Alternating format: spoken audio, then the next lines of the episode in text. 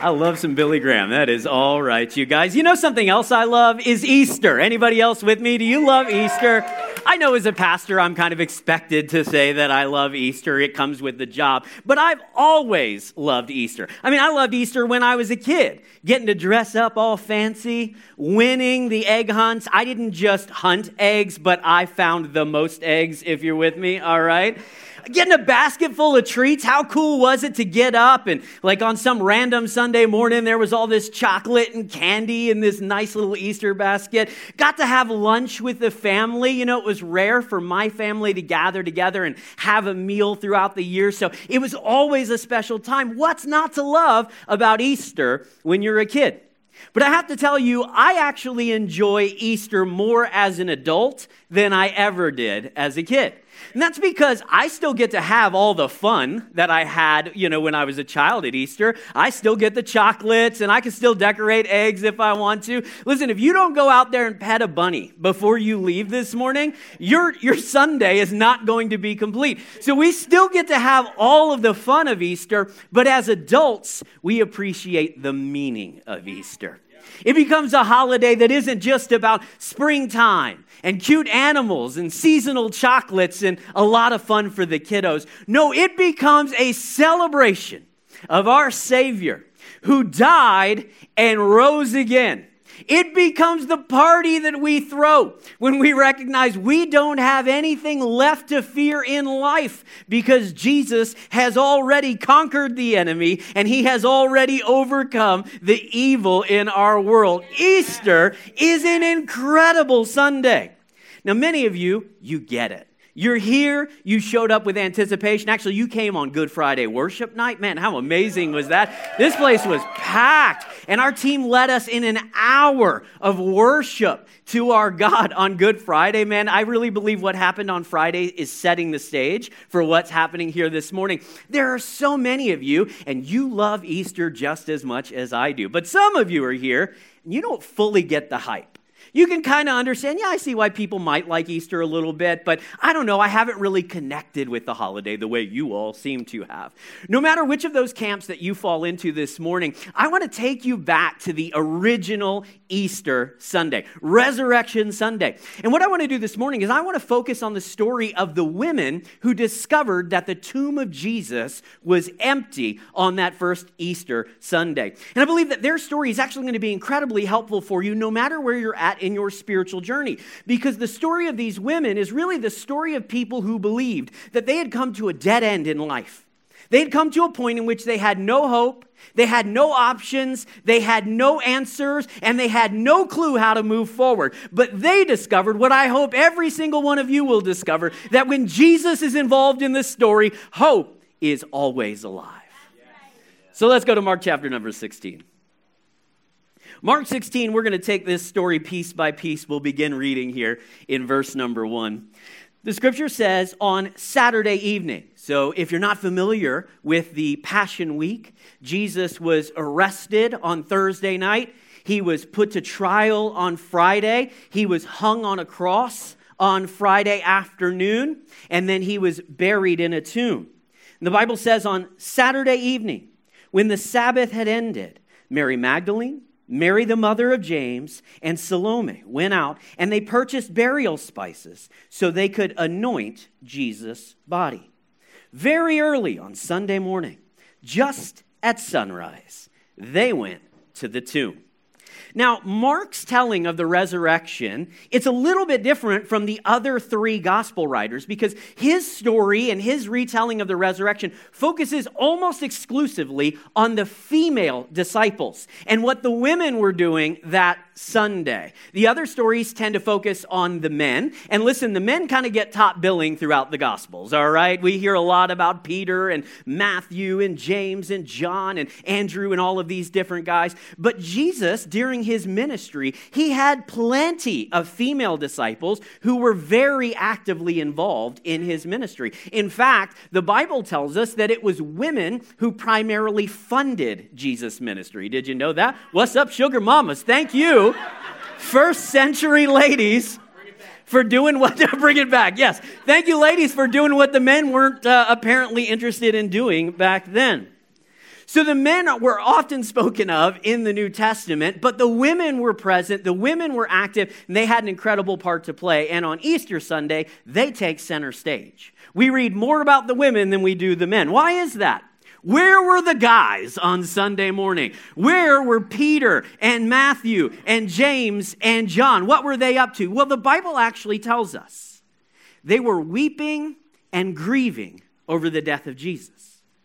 The scripture says that they were so afraid that the same people that had arrested Jesus and tortured him and then executed him on a cross. They were so afraid that those same people were going to show up and take them into custody and put them to death that they locked themselves inside of a house together. They were petrified and paralyzed, and they were unwilling to believe that the story was not yet over. Now, it's pretty easy to kind of judge these guys, to sit back 2,000 years later because we know how the story ends. And so we're like, oh, how could they have been so fearful? The ladies clearly seem to understand something that these men didn't. Although it's easy to judge these guys, their reaction really is understandable.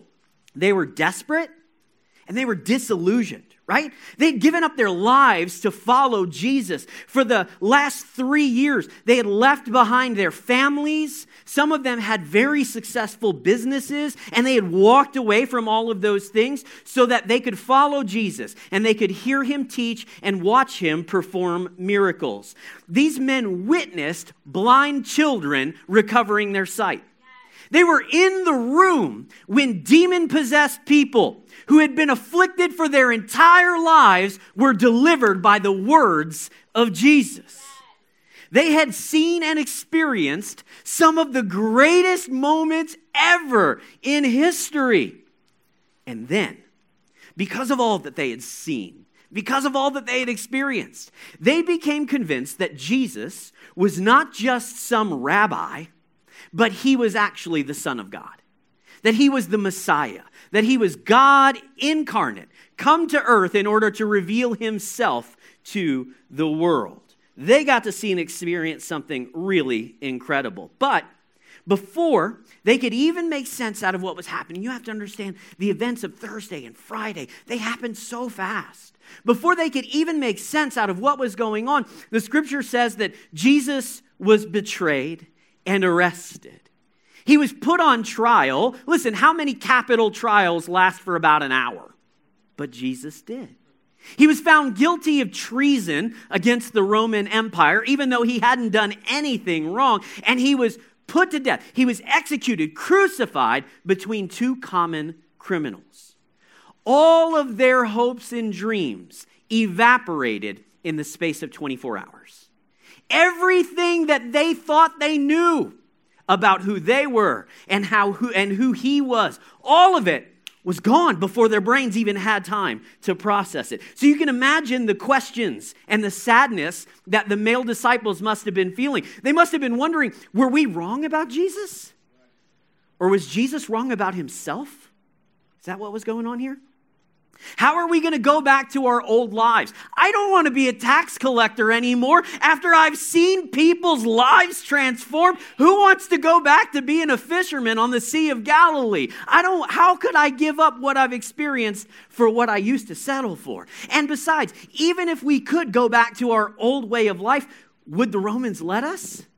Or are we going to be on the run? Are we going to be dodging the police for the rest of our lives? Now listen, you've got to understand that the women on Resurrection Sunday had all the same experiences and anxieties that the men did. So their circumstances on that first Sunday were not different. What was different was how the women responded to their circumstances. Now, I just need to say real quick, this isn't like something that's inherent in females and they're just faithful when men are not faithful. That's not it. But the women truly understood something that the male disciples didn't. And that is, when I don't have the answers, I keep moving closer to Jesus. When I don't have the answers, I keep moving closer to Jesus. Why? Because that's where answers are found. That's where the miracles occur, in the presence of Jesus. Wherever it is that he's at, that's where I want to be when life seems to be going off the rails. The miracle wasn't going to happen in the upper room. The miracle was going to happen at the tomb. And if they wanted to experience the miracle, then they needed to get their tail ends to the tomb in order to see it. The women understood this even while the men were cowering in fear, unaware that the story was still being written. But these women, they seemed to be committed to honoring Jesus and seeking his presence, even with all of their questions and their fears. Oh, do you catch this? There is something that is revealed about the truth and the maturity of your faith when you still seek the presence of God despite all of your questions and your fears. When life is not going the way that you expect it to, if you are still pursuing Jesus, if you are still trying to get in his presence, because that's where you know the answers are going to be found, that's where the miracles are going to be had, that reveals something. So these women were demonstrating a maturity of faith that even the male disciples, some of his inner circle, simply did not have. They got answers that other people didn't. They experienced miracles that others missed out on. Now, we expect about 400 people or so to make their Easter, to be here at our Easter celebration this Sunday, which is awesome. That's so good. Can I tell you that of the 400 or so people that we think will be here through two services this morning, there will be about 400 or so people that are facing difficult circumstances in life. Unexpected hardship. I don't know what it is that you might be going through, but I know there is something in front of you. And you're saying, well, this isn't what I was expecting. I didn't think my life or my circumstances were going to work out this way. It might be a health diagnosis. It could be a struggling marriage. You might be facing an empty bank account or a relational break. It might be wounds from your past or anxieties about your future. And listen, you are probably going to be tempted to just freeze right where you're at this morning, to grieve over what you think you've lost and to assume that your story is over, that it hasn't worked out the way that you thought it would, and you just need to accept it. But listen, the story wasn't over for these women on Sunday. The story was still going on. They were going to discover that God was still writing this amazing story. They were still involved, and Jesus' death was not the end. And if Jesus' death was not the end for us, I want you to understand that you're not facing the end of your story either. That God still has a good plan for you. Good Friday will give way to Resurrection Sunday. You have not hit the end. God still knows you. He loves you. And he has a plan that he is working out. I just imagine too many of us looking at our life circumstances and saying, well, my hopes are dead. My dreams are dead. My relationships feel dead.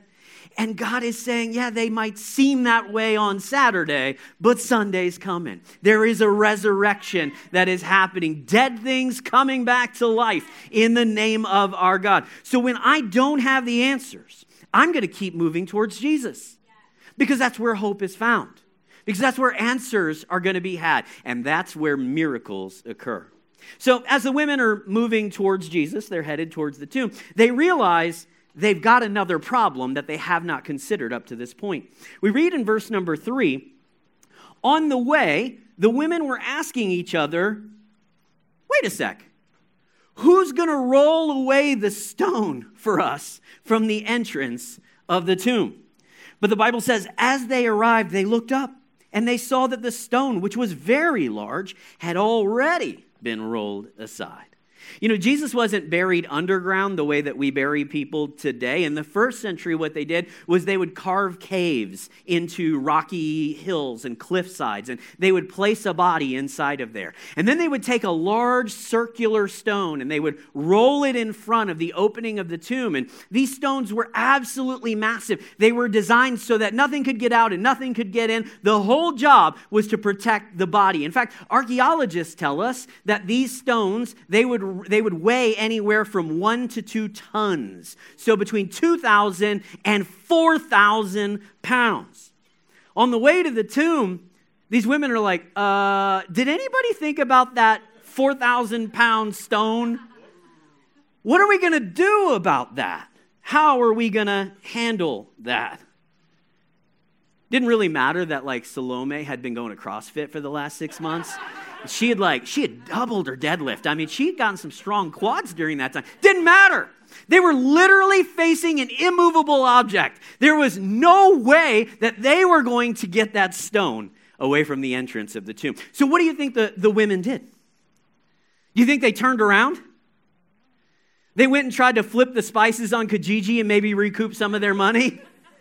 No, the Bible says that even when they didn't have the answers, they kept moving towards Jesus. They kept trying to get into his presence. I don't know how it's going to work out, but I know this. If it's going to work out, it's going to work out when I'm near him. Yes. So they head towards the tomb.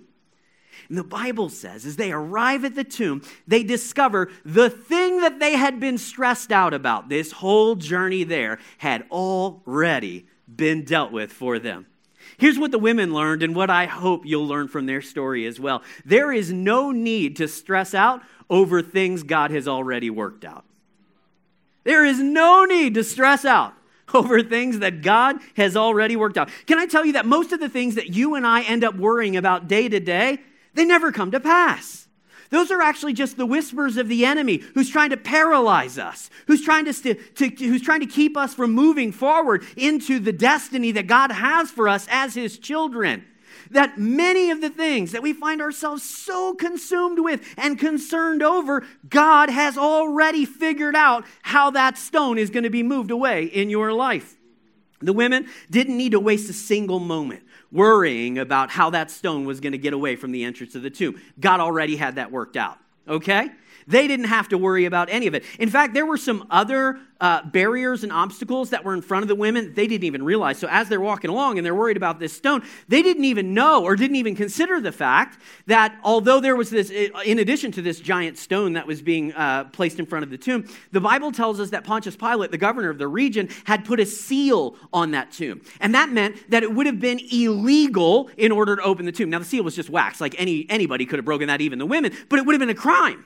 And would have made them even more fugitives than they already were. And because the Romans were concerned that the disciples might show up and try to steal Jesus' body, the scripture says that they actually put a detachment of soldiers guarding the tomb. So these women had all sorts of obstacles in front of them, some of which they were aware of, some of which they had no clue about, but God had already worked out every single one of them. The stone was going to be rolled away. The seal was going to be broken. The soldiers had already abandoned their post. The women didn't have to worry about any of that stuff. They didn't need the answers. They just needed to show up where Jesus was and see the power of God on display. There is no need to stress out over the things that God has already worked out. How much time and energy do you think you might be wasting with anxiety over things that God already has worked out?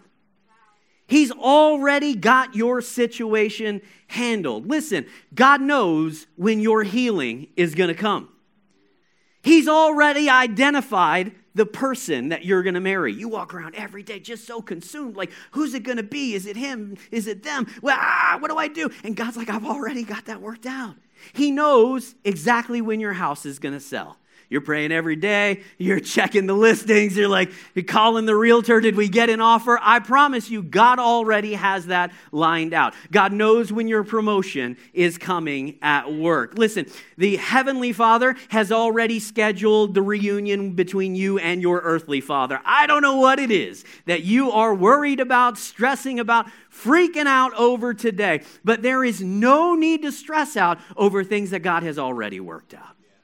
And you say, well, Dan, I mean, look, of course, God's going to move the stone for these women because it's kind of important to the story. But how do I know that God already has my circumstances worked out? How do I know if he's already got it worked out or not? Listen, inherent in that question is the belief or the fear that there are some things that are not under God's control. See, if you say, I don't know if God's got my situation worked out, what you're really saying is, I don't know if God's in control. But God is sovereign over every single thing that happens on this earth, including your circumstances. If there is anything that God is not in control of, then he's not God. Inherent in the definition is having all power, all knowledge over every single situation that you are facing. Jesus, when he was teaching in the Sermon on the Mount, he told his hearers, listen, God is actively caring for every flower of the field and every bird in the sky. If God has those sorts of details all worked out, I promise you, he's got you covered as well. So don't stress out over things that God has already worked out. All right, let's finish the passage here. Mark chapter number 16, we'll read verses 5 and 7.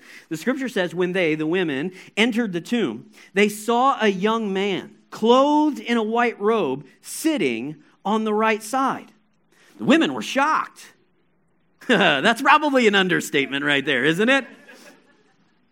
They came to anoint the body of Jesus. They expected to find a dead guy there, but he was gone. And then there was this alive person that wasn't Jesus. It turns out he was an angel, and he's saying, hey, guys, don't be afraid. It's funny, the standard greeting from every angel in the Bible is don't be afraid.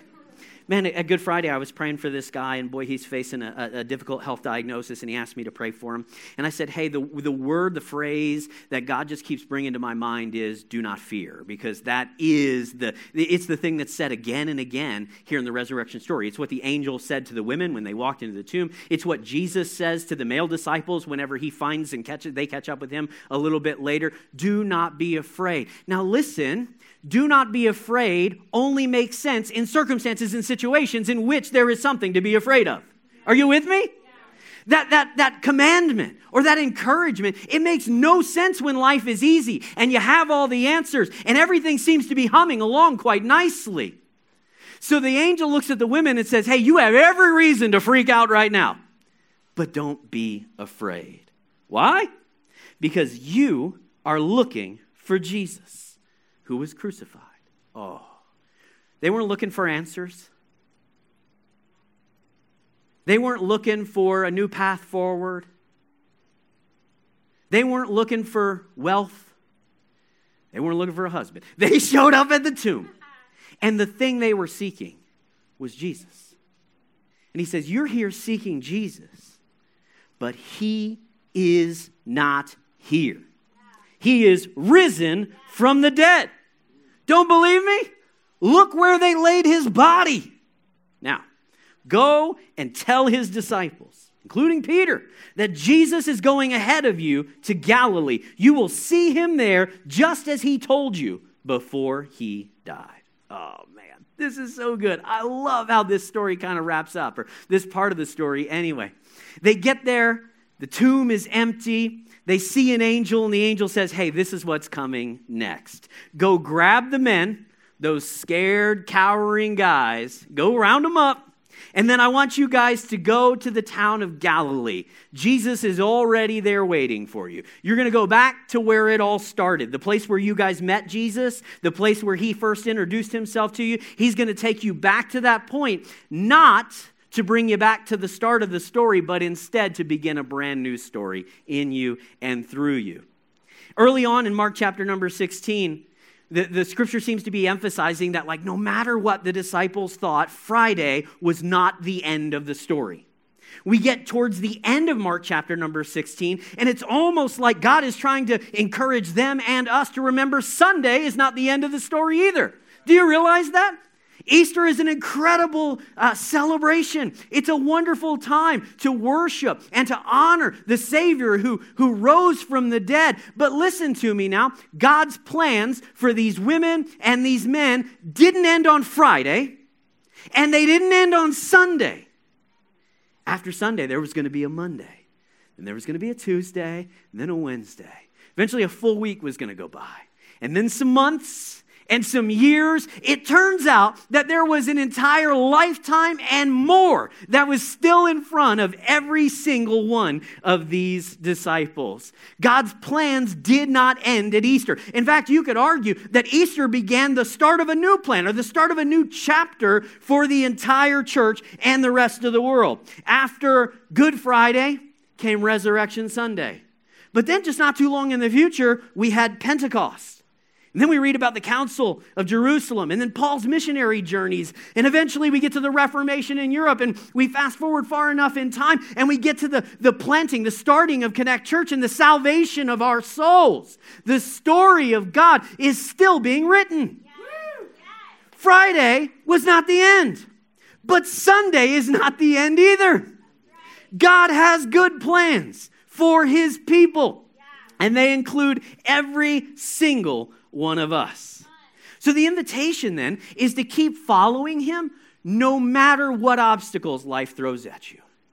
When things go off the rail, when you don't understand why your dreams and God's calling even in your life hasn't turned out the way that you thought that it would, the invitation is keep following. Keep trying to get closer to Jesus. There are answers. There are miracles to be had. There is a new path forward, but you won't find it if you're hiding out, if you're grieving and lamenting all the things that you think you should have had in life and you don't. Rather seek Jesus. Pursue him. The closer you get to him, the more quickly you'll discover that he still has good plans for every single one of us. Right. Now, buried in this passage, in this last little section of verses, is the most incredible little detail. And I can't finish today's sermon without pointing it out to you. Did you notice in verse number 7, and in fact, we'll put this on the screen just to highlight it for you here. Did you notice in verse number 7, that the angel told the women, go and gather the other disciples, including Peter. Including Peter. Now, why did he need to single out Peter? I mean, Peter was obviously one of the 12 disciples. When he said, go get the other disciples, Peter should have just been included by default, right? I mean, Peter was the leader of all the disciples. So of course, if they went and gathered the rest of the male disciples, they would have found Peter and brought him along. But if you know the entirety of the story, you know that this instruction needed to be included. See, on the night that Jesus was arrested, he's having dinner with his disciples, and he's gathered them together in a room, and he says, tonight, one of you guys is going to betray me. I'm going to be delivered into the hands of sinful men, and I'm going to be put to death. Peter stands up and he says, Jesus, I will never let that happen to you. Jesus says, okay, buddy, before the night is over, you're going to deny me 3 times. Peter says, absolutely not. If every one of these other jokers around the table were to walk away from you, you can trust Jesus. Believe this, I will never abandon you. Jesus says, okay, buddy, okay. So they go out. They pray in the garden. The soldiers show up and they arrest Jesus. Peter remembers his promise. The Bible says he pulls a sword from his belt and he tries to chop off the head of one of the soldiers, but he's a fisherman. He's not a warrior. So he misses the guy's head. He accidentally slices his ear. Jesus actually heals the ear of the man who put him in handcuffs and led him to jail. And Peter is like, oh my gosh, they've got my Lord. So he's following, but he's kind of scared, you know? So he's following at a distance. And they take Jesus from the Garden of Gethsemane and they bring him to the jail cell for holding, and Jesus is following. And while Peter's following. And while Jesus is in the jail cell, Peter's outside and he's keeping an eye on things. What are they doing to him? What's going on? I'm going to be close so that if he needs me, I'll whip out my sword again and we can do this thing. They take him from there and they bring him to Pontius Pilate's house. And they bring him to a couple other buildings throughout Jerusalem. And the entire time the scripture says that Peter is following at a distance. But later that night, he's confronted, not once, not twice, but 3 separate times, including by a little girl. And there are these people that say, hey, you have a Galilean accent. And you kind of look like one of those guys that was with Jesus, that guy that had just been arrested. He's probably going to die. You were with him, weren't you? And 3 times, Peter says, nope, not me. I don't have a clue who this Jesus guy is. You have me confused with somebody else. I have one of those faces, and so, no, it wasn't me. 3 times, the Bible says, he denied that he even knew who Jesus was. After that 3rd time, scripture says a rooster crows, and he's flooded with the memory of Jesus saying, hey, before the night is up, you're going to deny me 3 times. And in bitterness, the scripture says he weeps and he runs away. Can I tell you a really hard truth about Peter? There is no evidence that Peter actually showed up at the crucifixion on Friday. There are several disciples that are name-checked in the Gospels while Jesus hung on a cross. Most of them were women, but anyway. Peter's name is never mentioned. In fact, from the point that Peter denies Jesus until the angel says, "Go get the disciples, including Peter," we don't have a clue what this guy is up to. So listen, yes, the angel needed to say, including Peter. Not because the women wouldn't have thought that he belonged at this meeting in Galilee, but by this point, Peter must have been totally convinced that he would not belong at this meeting in Galilee. He's like, "No, I'm the guy who denied Jesus. I had my chance and I blew it. Actually, I had 3 chances and I blew every single one of them. So maybe y'all should go on and meet Jesus, but I don't deserve to be there." And the angel says, "Nope, your story didn't end on Saturday, Peter. Your story is still continuing. God still has good plans for you." Listen, Easter, the resurrection story, the good news of Jesus Christ is for all people, including the Marys and the Peters, the ones who got it right and the ones who got it wrong, the ones who were trying to get close to Jesus and the ones who were running as far away as they possibly could. How many of you guys are glad to know that you are included in the good news of the resurrection story? You might as well scratch out Peter's name and write the name Daniel there. The resurrection is good news, and it includes Daniel and Amber and Shanna and Ryan and Tanya and Max, and every single person. We are all included, even if we're more like Peter than we are Mary. Even if we're more... Listen, the death and the resurrection of Jesus not only covered the women who were so full of faith and doing all the right things. It covered the men who were so scared and doing all the wrong things. It covered the soldiers that beat Jesus. It covered the thieves who mocked him.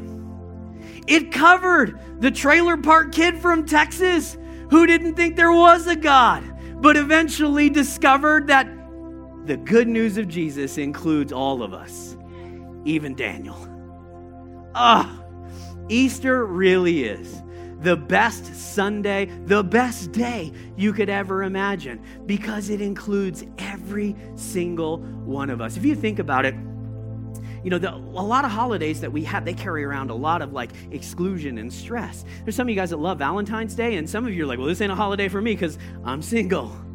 Or, you know, you got Halloween and you're like, "Well, that's for kids and people who like candy or dressing up. That ain't me," right? We've got political holidays. We've got all these different... Easter is for everyone because the gospel includes absolutely everyone.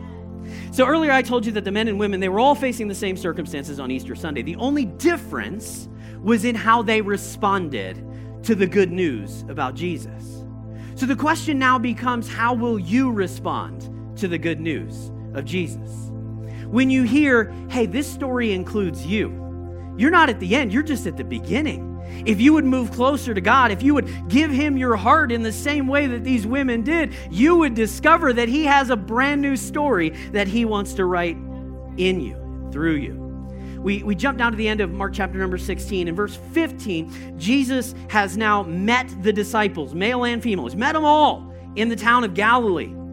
And he told them, "Go into all the world and preach the good news." To who? To the people that are full of faith. Nope. To the ones who dress up nice and show up to church on Sunday. Nope. To the ones who've got it all together. Nope. To the ones who never got divorced. Nope. To the ones who never denied Christ. Nope. To the ones whose mind always seems to be healthy and in a good place. Nope.